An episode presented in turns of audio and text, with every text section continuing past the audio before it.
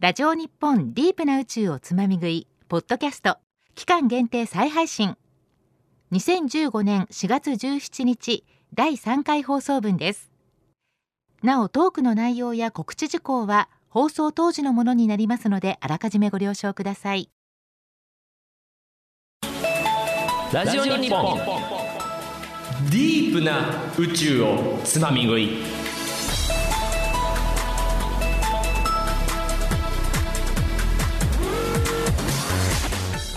1422ラジオ日本をお聞きの皆さんこんばんは。JAXA 国立研究開発法人宇宙航空研究開発機構のディープ担当技術者をしております深海のような深い青が似合う男藤平光一です。皆さん覚えておりますか？本日10時から筑波宇宙センター特別公開。そしてそして明日の10時からは調布航空宇宙センターの一般公開がありますよ。JAXA のウェブサイトをチェックしてぜひぜひお越しください。さあ今日で第3回となりました。ディープな宇宙をつまみ食い。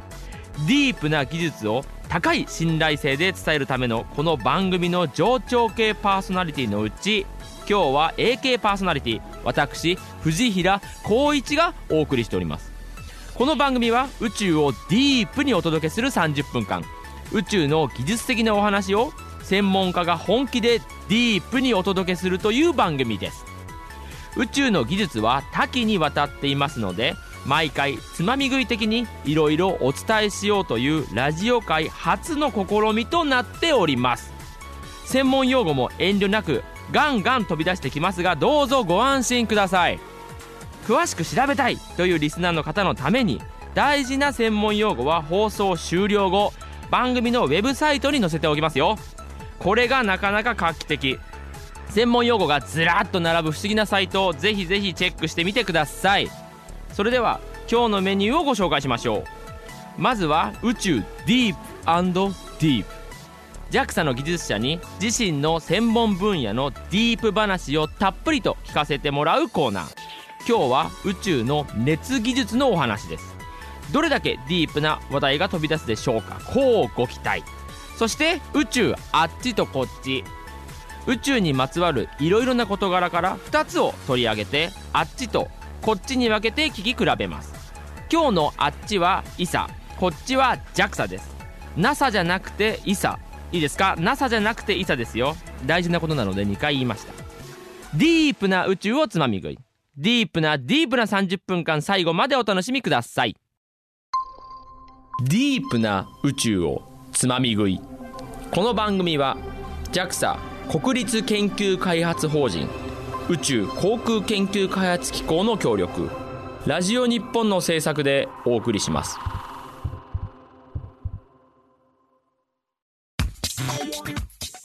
ラジオ日本ディープな宇宙をつまみ食い。今日は AK パーソナリティ藤平光一がお送りしております。この番組はいつでもどこでもそして何度でも楽しめるポッドキャストでも配信中。詳しくはラジオ日本のウェブサイト「ディープな宇宙をつまみ食い」のページにアクセス。1422宇宙つまみ食いで検索。ディープディープディープ。ディープ宇宙ディープ。ディープディープディープ。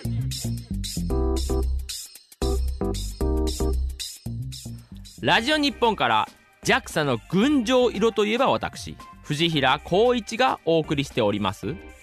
ディープな宇宙をつまみ食い。最初のコーナーは宇宙ディープディープです。宇宙にまつわる技術はとても幅広く私も知らないことだらけです。このコーナーではたくさんある専門技術の中から一つを取り上げてその分野の専門家私の同僚である JAXA の技術者にディープなお話をたっぷりと語ってもらいます。第3回の今日は宇宙の熱技術のお話です。熱技術の専門家 JAXA 研究開発部門第2研究ユニット研究員の宮北武さんです。こんばんはようこそ。こんばんは。よろしくお願いします。今日は熱だけに熱い話をしましょう。はい宇宙の熱ってことなんですけど宇宙って大体何度ぐらいなんですか？そうですね。むしろ何度だと思いますか？宇宙の温度はパッとこれ分からないですよ。聞いたことがないですよね。実は宇宙って地上と違って空気もない真空空間なんで宇宙の温度はっていうと実は非常に難しい問題なんなるですね。ほど。パッと何度ですと答えられる問題ではないと。なかなか難しいんです。そもそも温度っていうのはその恒星粒子の熱運動エネルギーの大きさの尺度そのものなのでまあ何もない空間の温度っていうのを定義することが難しいんですね。なるほど。宇宙は何度というのが定義できないとはい。いうことですね、ただし、まあ、宇宙には周りに何にもないかっていうと、まあ、そうではなくて、まあ、ビッグバンの証拠と考えられている宇宙背景放射っていうものがあって、まあ、約3ケルビンマイナス270度ぐらいなんですねなるほど。もうバンバンに専門用語が飛び出してきておりますがこの番組では後ほど番組のブログにえ専門用語の方を配信しておきますのでぜひぜひおおさらいしてみてください。では続きをどうぞ。はい、まあ、3ケルビンっていうとマイナス270なので、まあ、要するにめちゃめちゃ冷たいんですね。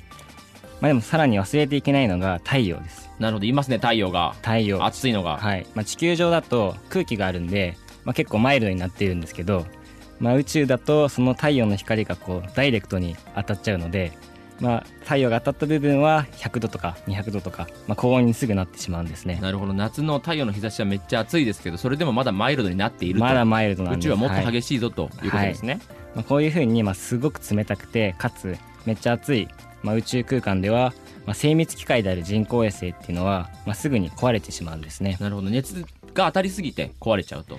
そう冷たいし暑いし激しい環境だっていうことですね。なるほど。まあ、そこで必要なのが我々の熱制御技術っていうものです、まあ、熱制御技術には、まあ、温めるとか冷やすとかあとは熱を運ぶとか、まあ、いろんな技術があるんですけど、まあ、私が担当しているものの一つが、まあ、熱を逃がさない断熱技術っていうものです。なるほど。熱を逃がさない技術というのが必要であるとそうですね。いうですね。はい、まあ、断熱技術の歴史って非常に古くて、まあ、学会で NASA の人とかも話したりするんですけど、まあ、ダイイングな技術枯れた技術だとかよく言われてますね。なるほど。よく聞きますね。宇宙業界では枯れた技術が重要だと。はい。はい。っていうのも、まあ、宇宙機で一般的に使われている MLI っていうマルチレイヤーインシュレーションっていう断熱材があるんですけど、まあ、この MLI っていうのがアポロ宇宙船にも使われていて、まあ、基本的には MLI って大きくそこから変わってないんですね。なるほど。皆さん宇宙の衛星を見たことがありますでしょうか？周りが金色の、まあ、有機フィルムみたいなので覆われているんですね宇宙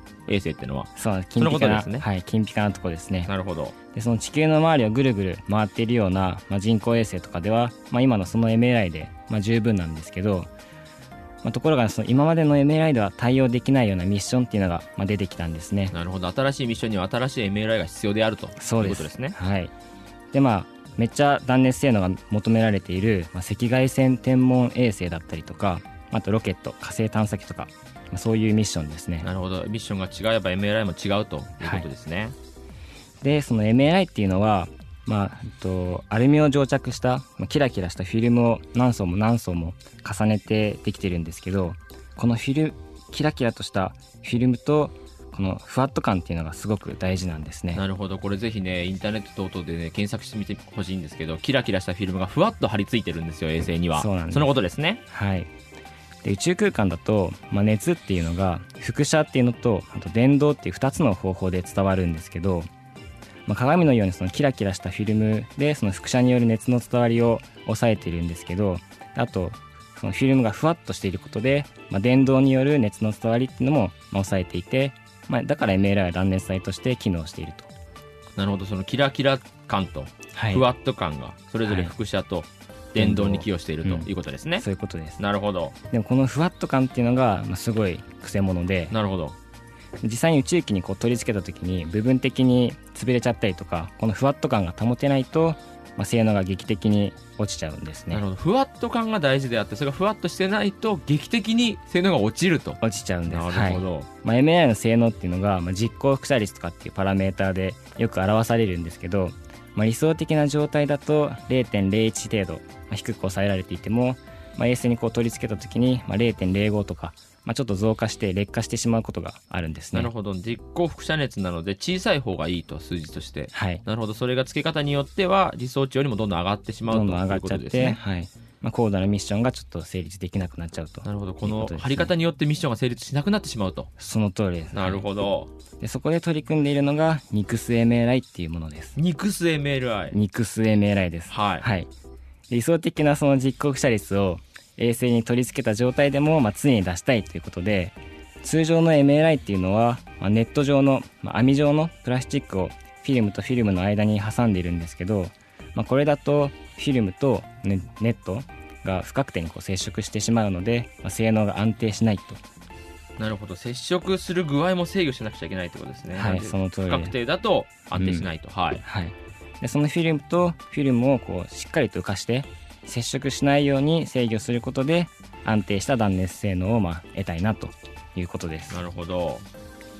でここで大事なのがこの浮かしているためのその部品スペーサーですね。はいスペーサスペーサー。はい。このスペーサーがこのフィルムとフィルムの間にこう入って挟んでるのでこれ自身が熱の通り道になっちゃってると、まあ、断熱性能が落ちちゃうんですね。ーはい。なので、えっとまあ、熱の流れは水の流れだと、まあ、考えてください。なるほど。だから細くて長いほど熱が伝わりにくいんですね。なんでスペーサーは細長い方が、まあ、性能がいいと。なるほど分かりやすい。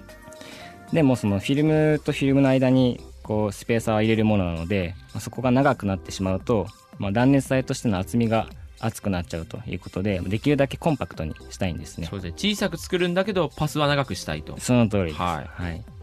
でそこでそのバネみたいな、まあ小さいスペースなんだけどこうトグロを巻くような熱が伝わるパスを、まあ細長くしたような部品を作ることによって新しい MLI っていうものを今開発しています。ああなるほどですね。はい、今試作したものはもうすごいいい性能が出てて、まあ、試験を重ねて今実用化に向けて頑張っているところです。はいありがとうございます。ディープな話はまだまだ終わりませんよ。ここでちょっとブレイク。ラジオ日本ディープな宇宙をつまみ食い宇宙ディープディープ今日のゲストは熱技術の専門家宮北武さん。ディープな話はさらなる深みを目指します。著作権の関係で一部の楽曲をお届けできません。ご了承ください。お送りしております曲は宮北さんお気に入りの一曲ビーズでブラザーフットです。ところで宮北さん趣味って何でしょう？趣味はと海外旅行ですね。うよく行ってますよね海外旅行。はい。まあ、年に12回ぐらいは行ってるんですけど、はい。まあ、学生時代からも、はい、続けててあそんな前から行ってるんですね。今まで行ったことのあるところはどこですか？そうです。ね、まあ、社会人になってからだと、まあ、行けないかなっていうところで、まあ、インドとかエジプトとかあとブラジルとかイスラエルとか。そっち系ですね。そっち系。なるほど。そっち系によく行かれるんですね、はい。へえんか面白いものととか見たりしますか？そう一番印象に残っているのはあのエジプトの砂漠なんですけど、はい。あのちょっと調べてきたんですけど、はい。思い出すために。思い出すために。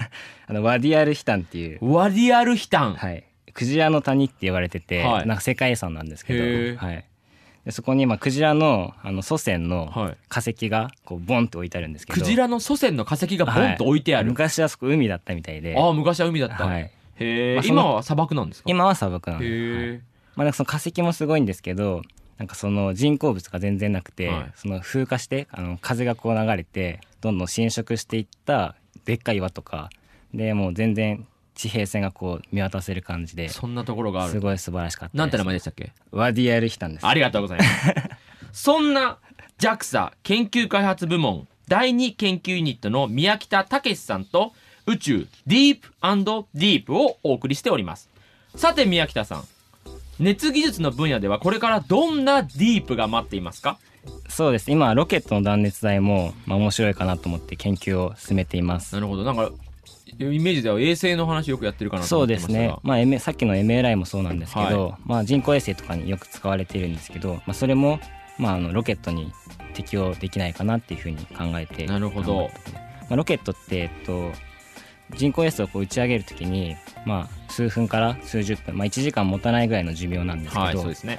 まあ、それをもっと遠くに火星とか月とかに行けるように、まあ、長いこと使えるような、まあ、そういうロケットっていうのも検討されているなんるほです、ね、ど。あれですねさっきもそうでしたけどミッションが変われば MLI も変わると。ロケットにおいてもそうだと。今までに使われなかったような使い方をしようとすると新しい MLI とかで熱の技術が必要になると。その通りです。さすなるほどがさすがディープさん。どうもありがとうございます。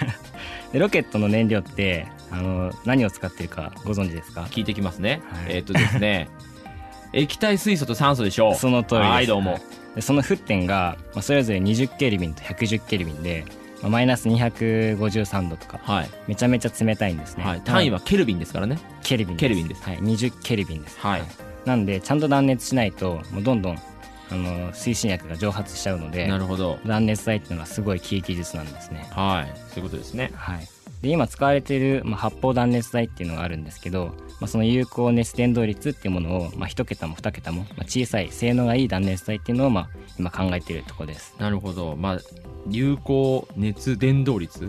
これが熱伝導率。2桁変えるというのはかなり大変なことですね。なり大変ですね。もしもそれがうまくいけば本当に月とか火星までロケットで行けることができるかもしれない。ロケットでそこまで飛んでいけるんですね。はい。なるほどまあでもロケットってすごく難しくて空気があるところからその高速で宇宙空間の真空中を飛んでいくことになるので、はい。空気中でも性能が良くて真空中でも性能が良く両方で性能が良くてかつ高速に耐えられるような、まあ、そういう断熱材っていうのが今必要なんですね。なるほど。衛星はね宇宙行っちゃってから使えますからね。ずっロケットはと真空のままなんですそうですよね。ロケットはそっか地球上から運ぶもんですからね。うん。なるほど。そうなんです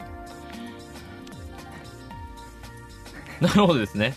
ロケット僕あんまりやってないんですけどロケットいいですよね。ロケットかっこいいですよね。かっこいいですよね、はい。なるほどそうか。そういう意味ではそれ考えたことなかったですね。地球上の関係にも頼らなくちゃいけないし宇宙行ってからも使えなくちゃいけないと。その通りです、いうのを今までちょはっと考えたことなかったので、うん非常に新しい観点かと。そう寿命もすごく長くなるし、はい。だからもう海外旅行に感じでそのあ明日は月に行ってきますみたいな、はい。まあ、そういう感じで宇宙が身近なものになればいいなと。そういうためにはそもそもロケットの熱技術からまず考え直さなくちゃいけないんですねそうなんです。技術あなるほど。熱大事なんです。そういうことですね、はい。簡単に月にはいけないぞということが非常によくわかります。はい。ありがとうございます。はい。ディープな話をまだまだ続けたいところですが早いものでもうお時間が来てしまいました。宇宙ディープディープ今日は JAXA 研究開発部門第2研究ユニットの宮北武さんと宇宙の熱技術の話をディープにお届けしました。ありがとうございました。ありがとうございました。来週は材料技術についてディープディープです。お楽しみに。宇宙あっちとこっち。1422ラジオ日本から JAXA のディープを束ね続けて早5年藤平光一がお送りしておりますディープな宇宙をつまみ食い。続いてのコーナーは宇宙あっちとこっちです。宇宙にまつわる事柄は星の数ほどあるとかないとか。このコーナーではその中から2つを選んであっちとこっちに分けてご紹介。違いを聞き比べてまた一歩ディープな宇宙をつまみ食いしちゃいましょう。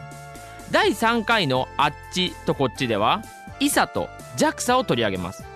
皆さん ESA と聞いてピンときますでしょうか？正式名称は欧州宇宙機関ヨーロピアンスペースエージェンシーで ISA と呼びます。JAXA の正式名称は宇宙航空研究開発機構ジャパンエアロスペースエクスプロレーションエージェンシーで JAXA ISA の設立は1975年で今年でちょうど40周年を迎えます。欧州宇宙ロケット開発機構エルドと欧州宇宙研究機構エスロが合併してできました。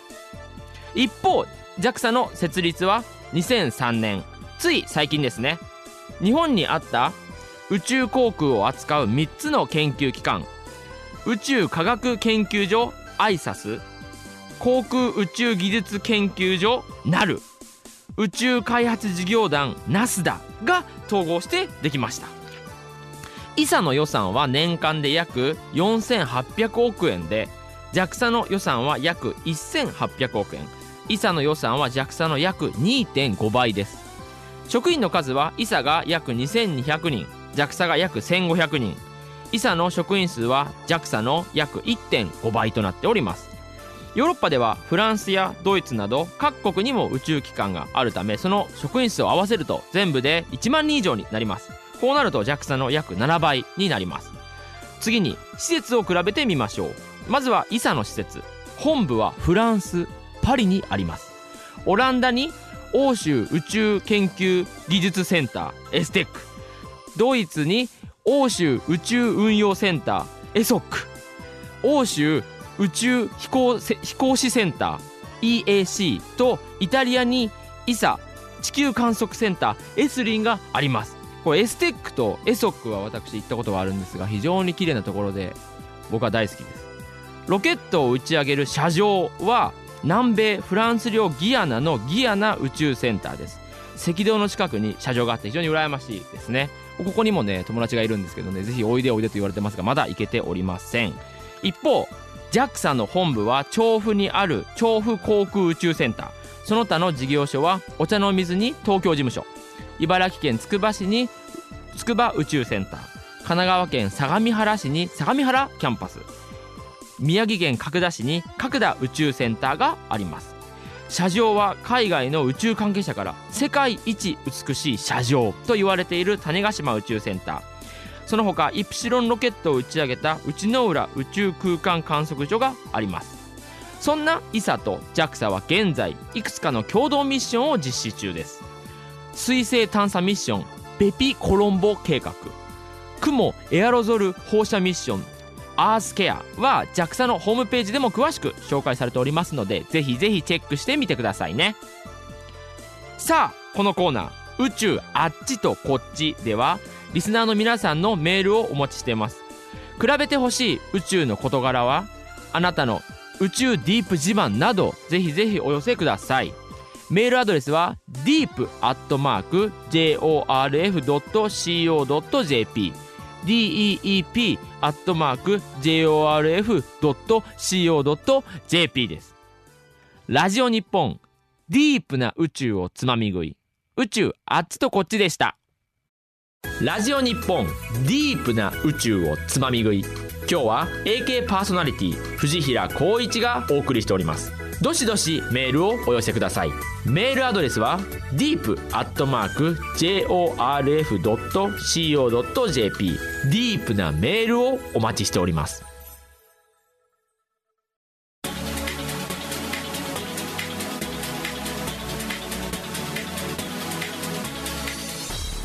1422ラジオ日本ディープな宇宙をつまみ食い。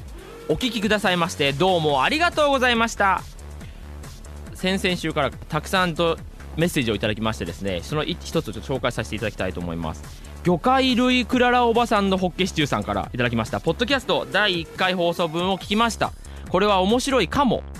理解はできていないけどとにかく熱が入っているのがよくわかるし心地よい置いてけぼり感が新鮮。